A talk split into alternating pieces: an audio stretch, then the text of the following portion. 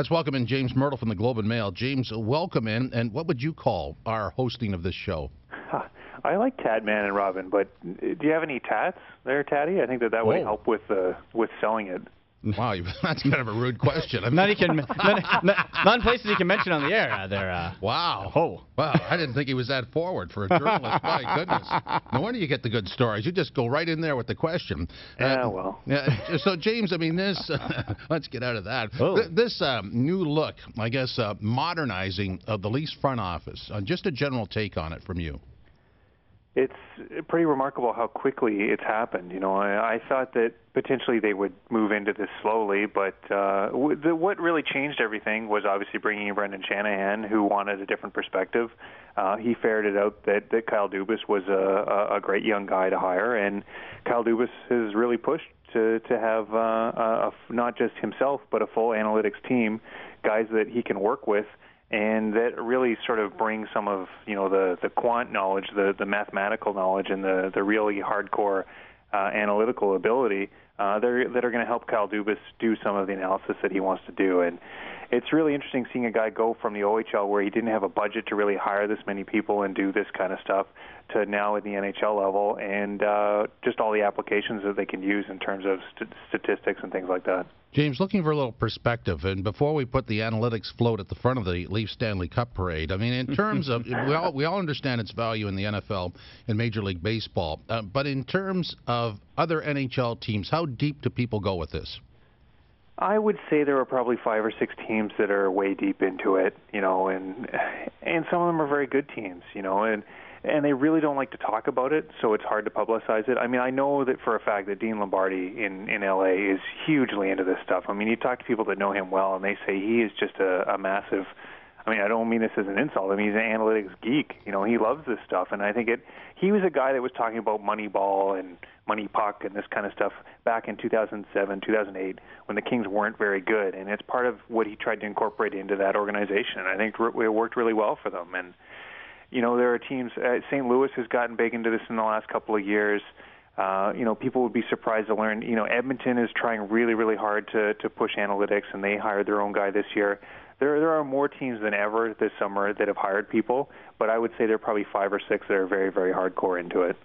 James, how do you feel these new new hires and I, I, ideas in the Maple Leafs front office are going to blend with the old school mentality of a Randy Carlyle? It almost seems that the Maple Leafs are pinning him in a corner of get on board or you're out. Yeah, I, I I I think that the organization is certainly moving in a direction, and Randy Carlyle is probably, yeah, like you said, going to have to get on board with that direction. I mean, you don't make all of these hires like Kyle Dubas and, and give them the team, and then just to completely ignore uh, all of their findings and what they're saying. So there's going to be a battle there. You know, there's going to be yeah, everyone knows from the the Moneyball movie, you know, where there was the battle between the manager and the and the quants Sure. and the coach and that thing. I mean, it, it could be something similar this year. I mean, who knows? And there's going to be a conversation, and I know that that's the kind of conversation that's happening in with other NHL teams. It's just not quite in the spotlight the way that the Leafs are.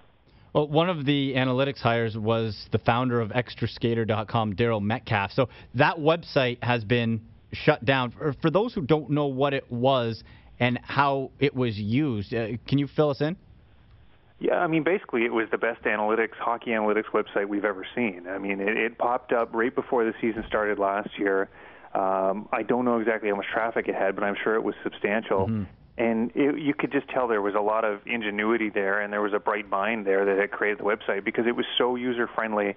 But then again, it was also very, very powerful because it had a lot of advanced data that was available to look at games. And the great thing about it that I had never seen before in an analytics website is it up, it updated live during games. So you were getting the hmm. information. You could be sitting there in the press box watching a Leafs game. You could load up extraskater.com, and it would tell you what the possession stats were for every player on the team as the game was ongoing. And that was a, a brand new development, and it's a real shame that the site's been taken down now because essentially the Leafs bought it. Oh, hmm, hmm. That's the way to control things. There you go. it, It's ours now. Thank you. Yes. Sorry, everybody. James Mirtle from the Globe and Mail is our guest. So, James, let's, um, I guess, let's get a little creative here. So, let's put uh, this year's front office on last year's team, and and you would have been one of the people that we would have had on on our Leaf coverage that were telling us the analytics in October were not good. And that if that continued, bad things were going to happen, and, and we both know the story to that. So if that was to happen again, if you were on our Leaf broadcast with me and Jeff O'Neill, um, at the end of October, and you said the analytics are tracking exactly as they were a year ago. Now, with this front office, what happens? Well, I think that they would be very, very concerned, and I think they would spring into action almost immediately because you know the Leafs, in terms of analytics, in terms of possession, as you guys probably know, were at the bottom of the league right mm-hmm. away, right from the get-go, even though they had won some games. And the changes that I think would happen would be personnel in terms of who's in the lineup and who's not. I think number one priority and the easiest thing for them to fix, and something that I think they have fixed in this offseason, is get more talent at the bottom of the roster. And when there's an injury to someone like Dave Bolland, you know that's uh, that's a, a job for an analytics team can really look at who's the best fit there, who can we try there, and what the Leafs needed to do instead of playing Jay McClement, you know, 17 to 20 minutes a night, uh, is is give a chance to some of the younger guys on the roster, and instead of having two enforcers on the in the lineup every night, you know, maybe play some skill on that fourth line. You know, you look at some of the better teams in the league, and you know, I talked about St. Louis or or Chicago or LA. I mean, those teams are using their fourth line 10 to 12 minutes a night. The Leafs last year were down about five or seven, and you know, in the end of the year, it, it not only gasses your first line, but it just doesn't give you enough in your bottom six. And the Leafs didn't generate hardly any offense out of that bottom six as a result. You know, that's getting more forward depth is was obviously a priority this summer, and uh, that's one area where the Leafs are going to be improved for sure. James, I want to get into the report yesterday uh, surrounding Tim Leiweke and that he may not be in for the long haul with MLS. He seemed to uh, push the, the conversation, and yeah, I'm in for this year, this season. Uh, if he were to leave in the relatively near future, um, wh- what direction do you feel the Maple Leafs would go? Is it is it too soon to put a Shanahan in that role, or, or do they go outside? Yeah, I mean, there has been talk that potentially Shanahan could move up and could take on more duties and you know, frankly, I think he's done a pretty good job so far, mm-hmm. but it's only been a couple of months, so I think they probably want to see that play out a little bit more. Sounds like Leiweke's going to stay for another season. You know, maybe he goes uh, uh, in in April or May or something like that next year when it's been two years, um, and then they they obviously have to do an extensive search. And the thing is, is that being at the head of MLSE is it's a very very difficult job. You know, and that's something that Richard Peddie found when he did it, and it's something that Tim Leiweke has found pretty quickly. I mean, it's a high pressure job. You say the wrong thing, it's in the headlines. Um, and the ownership structure in that company is such that it's it's you've got a lot of masters to please, and sometimes they're at odds, and it's difficult to do. I mean, having Rogers and Bell and Larry Tenenbaum together in this this three-headed kind of monster at MLSE, it's not easy to appease all of them, and I think it's been difficult so far for Tim Leiweke, and I can imagine why he probably doesn't want to stay here for a long time.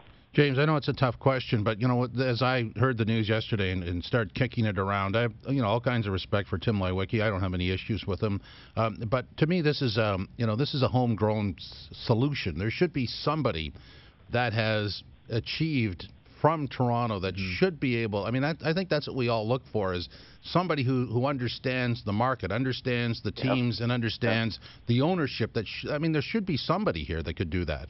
Well, and I think that that's part of what's happened with Leiweke is he you could tell he didn't understand really, really especially the hockey team and its place in the city. And you know he was saying things like we're gonna I'm gonna I've already got the Stanley Cup parade planned and things like that. Mm. and I mean anyone that knew the market would never say that. I mean it's just a major faux pas. And you know I've only lived in Toronto 10 or 11 years so that's something I learned pretty quickly. And it's a different culture uh, around the Leafs and the media and the fan base and what it means. And I think that Tim Leiweke was brought in pretty quickly and didn't have a time to, to sort of assimilate and pick up some of that stuff. So you're absolutely right. And you have to imagine there is somebody. I don't have a name for you guys yet. I mean, the news just came out yesterday that potentially he might be leaving. Hmm. Uh, I think it'd probably be a pretty extensive search, and uh, we're talking about very high level executives. So you know, it's uh, it's a big decision and it's an important decision.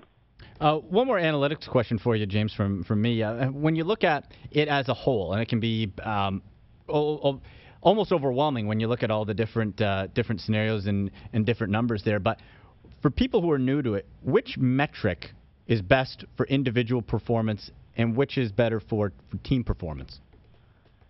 Well, team performance is easy. I mean, this, when I talked about possession, I mean that's mm-hmm. definitely what you would want to look at. The, you know, if you want to talk about the actual number, the number that we def we use most of the time is called Fenwick close. Mm-hmm. You know, it, it doesn't necessarily matter what all the machinations of that are. Essentially, what it's trying to measure is which team has the puck more than the other team at even strength. So we found that to be very, very predictive in analytics of how teams are going to do.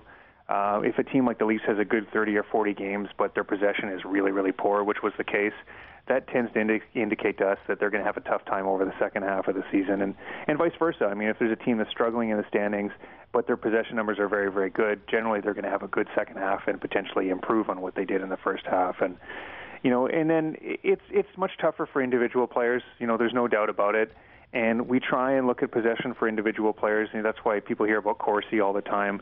Um, and you need a lot of context with that. You need to know what kind of a role the players are playing in, who their line mates are, uh, who they're playing against, things like that. But it's still useful to see, you know, possession for an individual is kind of the building block for good possession for a team. So, you know, typically if a player's at the top of his team, that means that he's helping improve the team in that area. So that's kind of how we talk about it. It's not like baseball stats. It's not as intuitive, uh, and they've still got a long way to go. James, thanks for stopping by. Really appreciate it. Okay, thanks, guys.